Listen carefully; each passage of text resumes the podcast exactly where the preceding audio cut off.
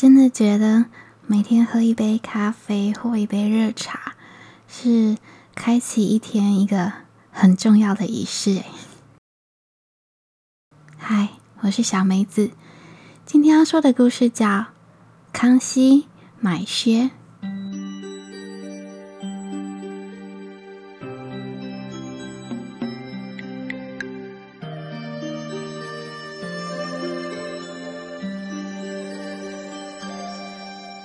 清朝的时候，有个杰出又开明的皇帝，没错，就是康熙。他常常体察民情，任用清正廉明的人当官治理天下。他在位的初期，年年风调雨顺，五谷丰登。有一年呢，快到过年的时候，康熙下旨，要全国普天同庆，军民同乐。京城里面要大型举办盛典来迎接新年，于是大街小巷家家户户张灯结彩，置办年货，非常的热闹。到了腊月三十这天，京城里一片喜庆的气氛。晚上，康熙他就穿着便服，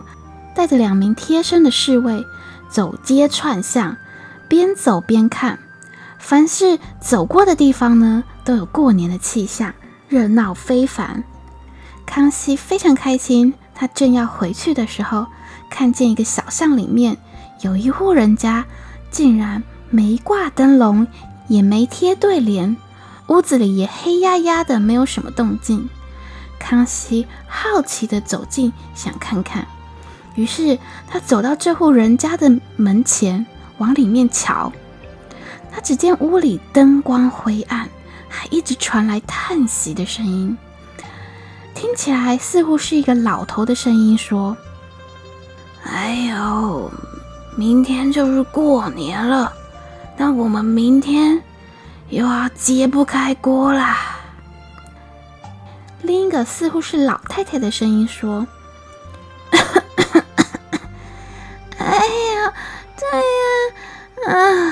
有钱人过年，哎呦，我们穷人只能过难啦、啊。哎，就这世道，皇上只知道下旨，却不知道咱的难处啊！哎。然后又有另一个年轻的声音说：“嗯，娘说的对，皇上根本就不关心我们，根本就不懂得民情。”连饭都吃不饱了，哪还有心力张灯结彩啊？其中一个侍卫听到这话很生气，就要进去理论。这时康熙制止了他，自己走到门口，轻轻地敲了几下门。年轻人来开了门，从门口呢就可以把这间屋子一览无遗。墙角生着一堆炭火，年轻人开门后回去坐在火堆边上缝靴子，炕上呢坐着一个老太太围着破被，还不停地咳嗽。一个精瘦的老头呢则在墙角戳着麻绳。康熙开口就说：“当今皇上下诏要普天同庆，你家怎么没贴对联，也没挂灯笼呢？”那个年轻人皱着眉头说：“哎，饭都吃不上，哪还有钱买那些玩意儿呢？”康熙环顾了一下屋内，都是靴子的成品和半成品。他拿起其中一双靴子，打量了一番说：“嗯，你这靴子做得不错，非常的精致，怎么可能没有钱呢？”这时老头接过话说：“哎，客官，你有所不知，做靴子本来是家传的手艺，但在去年为了给孩子他娘的病有更好的医治，这才刚从乡下搬来京城，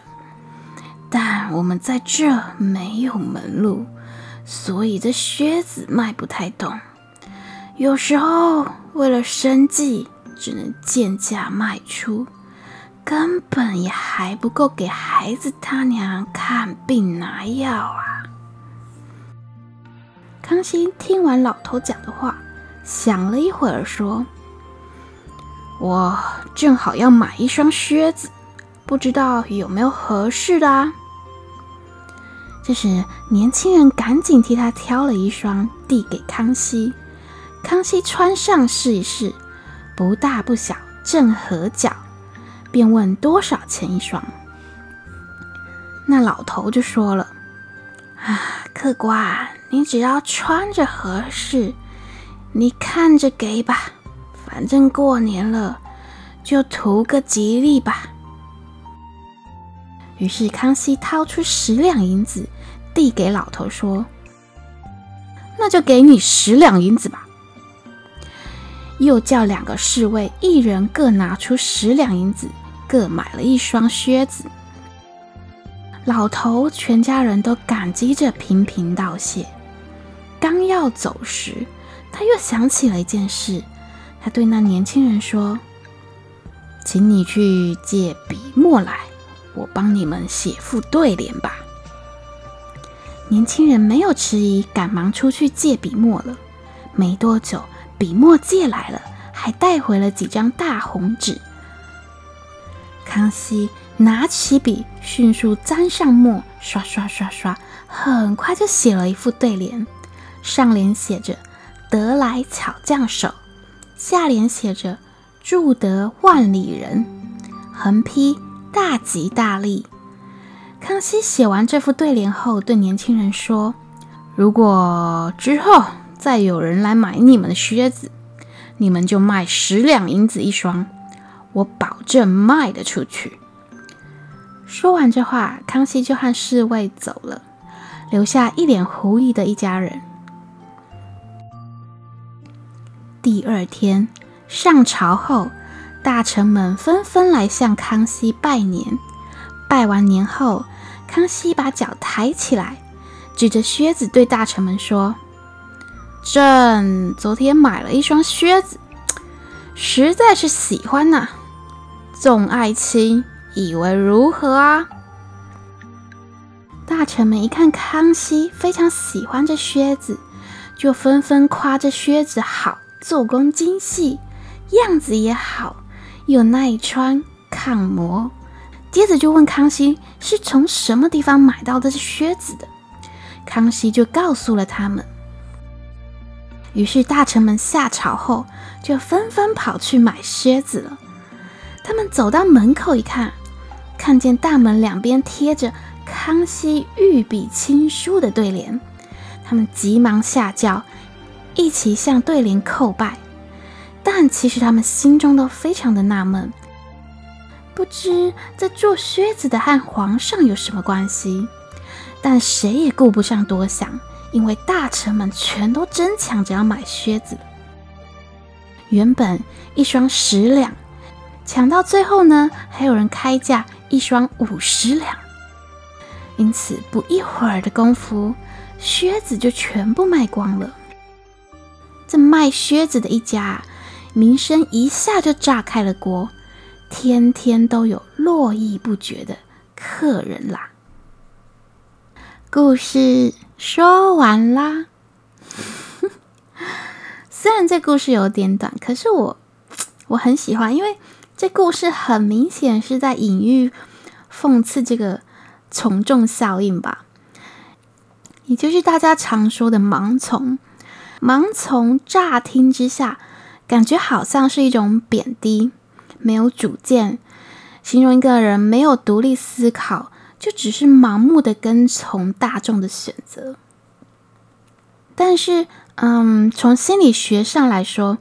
从众其实是一个人他为了谋求心理的安全感的需要，尤其是越是在狭小的空间和团队中，人的这个从众的心理就会越强。事实上啊，有许多社会现象也同样透露出这种从众心理的影响。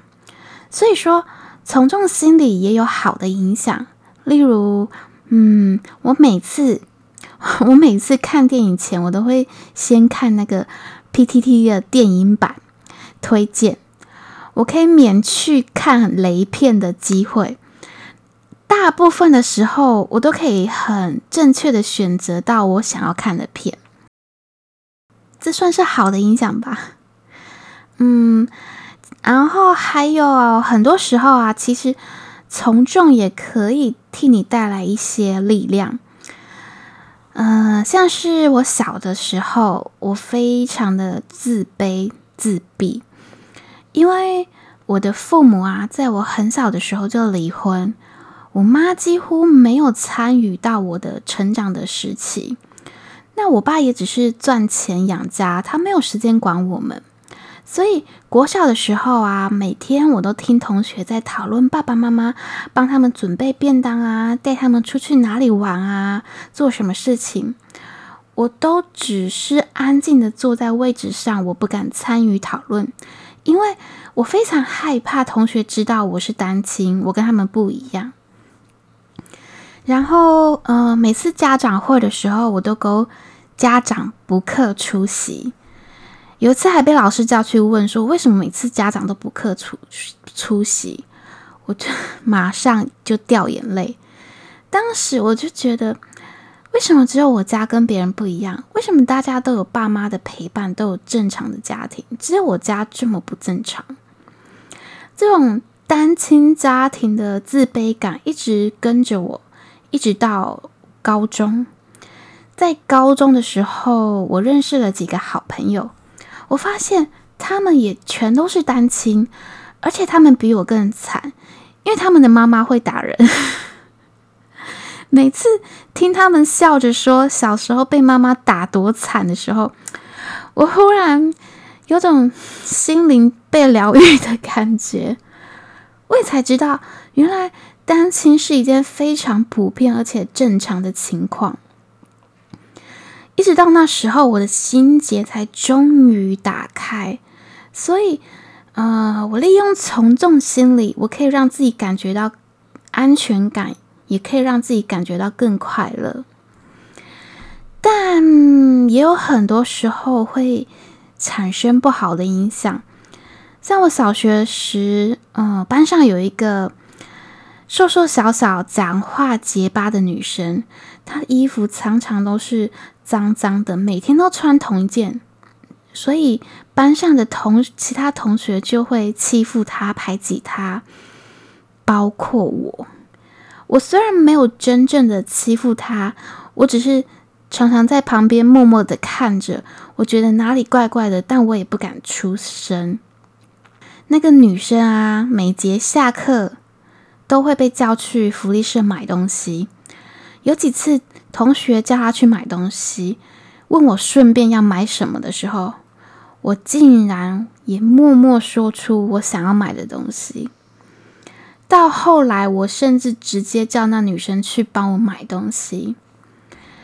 小时候的我应该就是从众吧，我为了寻求一个安全安心的感觉。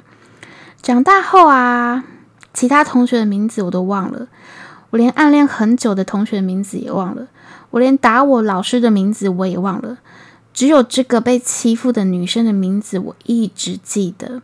我到现在还是一想就想起来。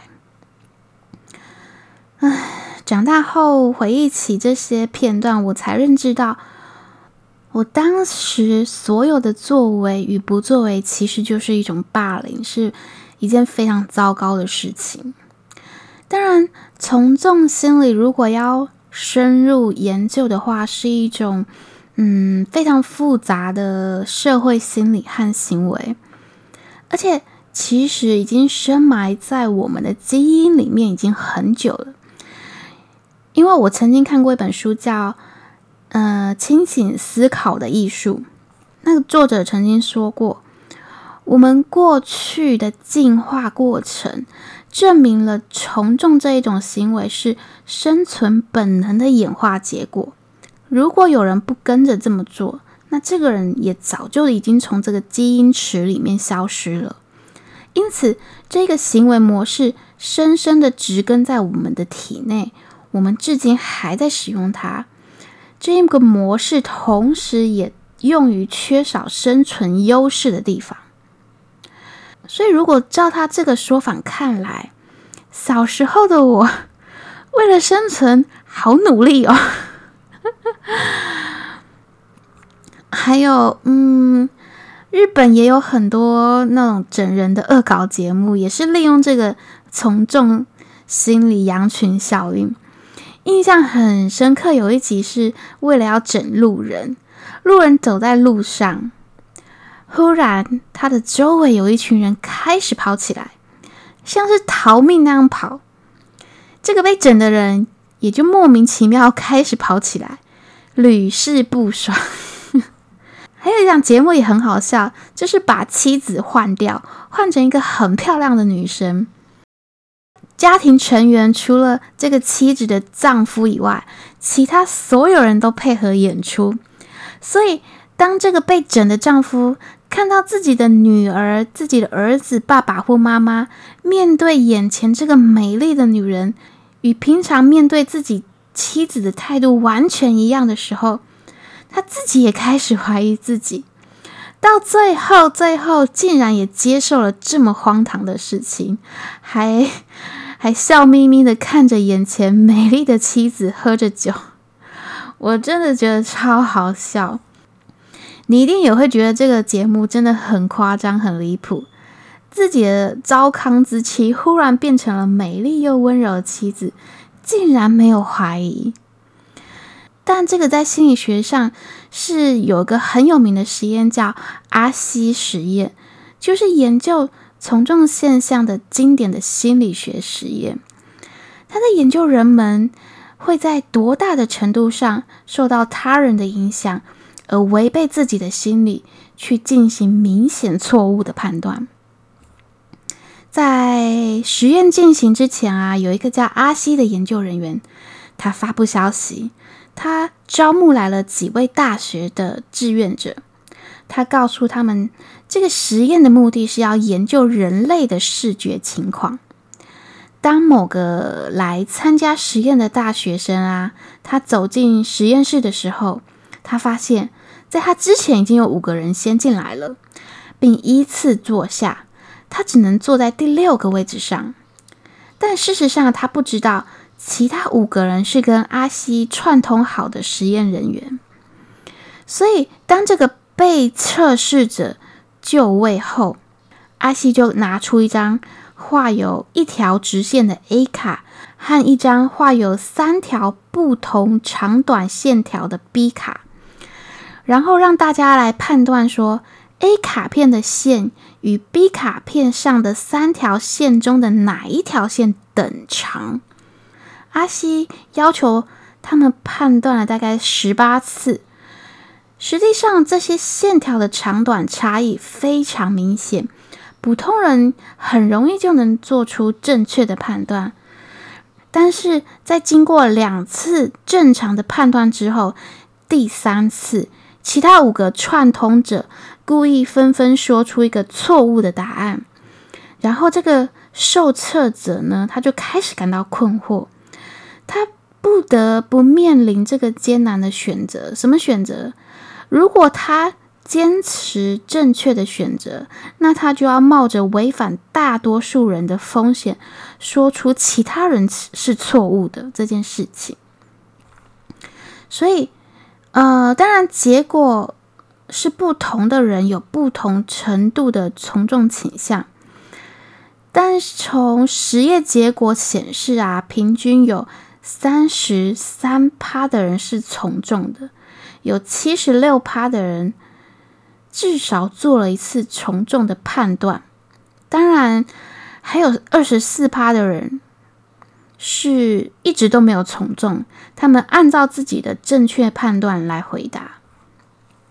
所以在印度也流传着一个故事，就是说啊，在很久以前啊，有一个婆罗门对祭祀特别虔诚。有一次呢，他从别的村庄找了一只又肥又大的羊，准备宰了回去，用它来举办祭祀的典礼。在回去的路上啊，有三个流氓看到他扛着这只又大又肥的羊，就很觊觎这头羊，他们就密谋着计划要得到这只羊。第一个流氓，他碰到了婆罗门，他就说：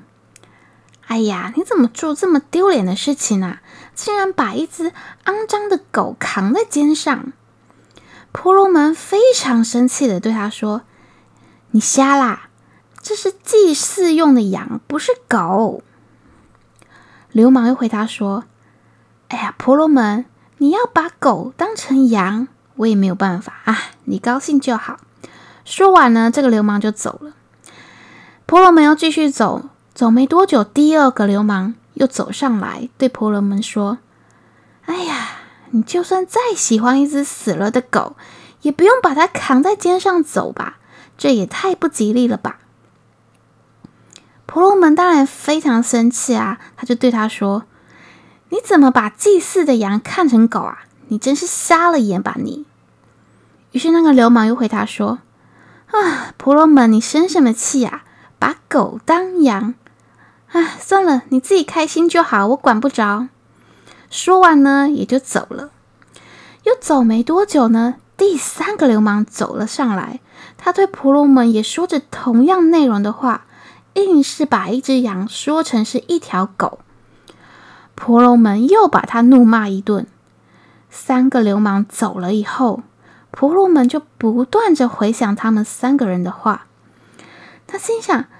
这明明是羊啊，他们三个人为什么都说这是一只死狗啊？他又想，万一这如果真的是狗，我还把它扛在肩上，实在太可怕了。因为传说碰到死狗的人会遭遇不测啊。婆罗门边走边想，越想越害怕，要是这真的是狗怎么办？最后他说服不了自己，竟真以为自己扛的是一只死狗。他赶忙停了下来，扔掉了这只自己亲手买来的肥羊，然后一路跑回家去。他要回去把满身的晦气和不吉利赶紧洗掉。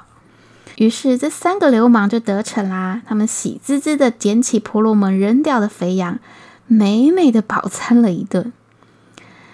其实这些都是在说，明明很想相信自己眼前看到的事实，可是却为了图一个心安，选择了大众的看法，为了心安宁愿舍弃自己的判断力。其实人类嗯是群居的动物，所以在日常生活都是以合群为和平导向，是很正常的事情。可是我觉得我们心里都要很明白，要时刻的提醒自己独立思考的重要性，才不会被一些有心人士牵着鼻子走却不自知。希望大家都可以保持清醒，保持判断力。哦，对，我今天还要讲一件很兴奋的事情。我今天我在滑手机的时候，忽然那个特殊的 A P P 那个特殊的 App 来了一通视讯电话，我紧张的赶紧按接通。对方的镜头啊显示他正在拍一个牛奶盒，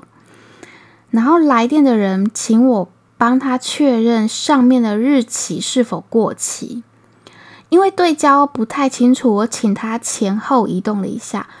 我于是就跟他确认这个牛奶已经过期三天了。然后他就回我说：啊，过期啦，谢谢的哦。他就挂掉了。这是一个帮助视障的 app 叫 Be My Eyes， 我已经安装了大概两个月，我今天才第一次接到，我真是太兴奋了，我差点都忘记我安装了。我可以帮到忙，真的很开心耶。其实一些我们觉得很轻而易举办得到的小事情，像看日期这种小事情，对于视障的朋友来说确实很困难。因此当他们有观看的需求的时候啊，视障朋友以前只能打电话给他的亲友，请他们帮忙。可是如果亲友一天如果接大概超过三次，可能就会开始觉得厌烦了吧。那然后导致视障朋友们也会不好意思一直麻烦别人，因此就有人开发这个 Be My Eyes 这个 app， 成为一个呃媒合的平台，它让全世界的网友都可以透过这个 app 出一份力。他们想随时想确认一些看不到的小事情的时候，也就不用怕麻烦别人，我觉得很棒的发明呢。今天就嗯先分享到这咯，希望你们还喜欢，晚安咯。